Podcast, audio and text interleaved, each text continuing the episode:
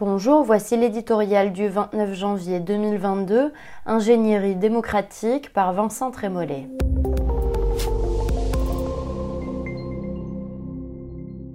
Même les plus farouches opposants à Emmanuel Macron peuvent reconnaître la profonde justesse d'une des intuitions qui ont déclenché son aventure politique. Les anciennes structures sont vermoulues, quelques coups vigoureux suffisent à les réduire en poussière. On s'éligne fort justement l'opacité des règles démocratiques de la primaire populaire, on s'étonne encore d'une élection dont les candidats refusent de l'être, mais on est obligé de reconnaître que cette ingénierie citoyenne provoque plus d'élan que le Parti socialiste. Cette forme soudaine, mouvante, fragile s'ajuste parfaitement à une société liquide dans laquelle les vieux partis, le plus souvent, apparaissent aussi anachroniques qu'un téléphone filaire posé sur la commode. Dans une fascinante et inquiétante hybridation, nous vîmes l'une des figures centrales de la série Baron Noir, Anna Mouglalis, appelée à se mobiliser pour la primaire populaire magnifique précipité dans lequel le virtuel précède le réel au point de le modeler. Le bobo est dans la lutte comme dans un film, Netflix pour tous.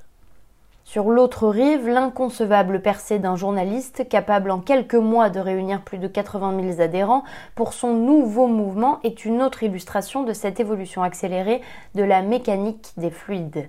Éric Zemmour se trouve engagé dans la bataille pour l'accession au second tour face à deux forces qui, malgré leur changement de nom, furent créées dans les années 1970. Que Marion Maréchal s'affranchisse d'une généalogie politique et familiale qui, depuis 1974, a présenté sept fois un Le Pen à l'élection présidentielle et soit tentée de rejoindre une aventure aussi récente qu'incertaine est une autre preuve du bouleversement total des règles de l'ambition.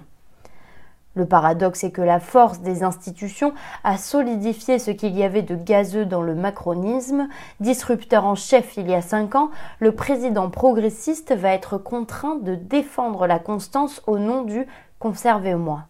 Quant à Valérie Pécresse, son défi est de restaurer l'intérêt pratique, intellectuel et démocratique de cette chose étrange et vintage que l'on appelait autrefois parti politique.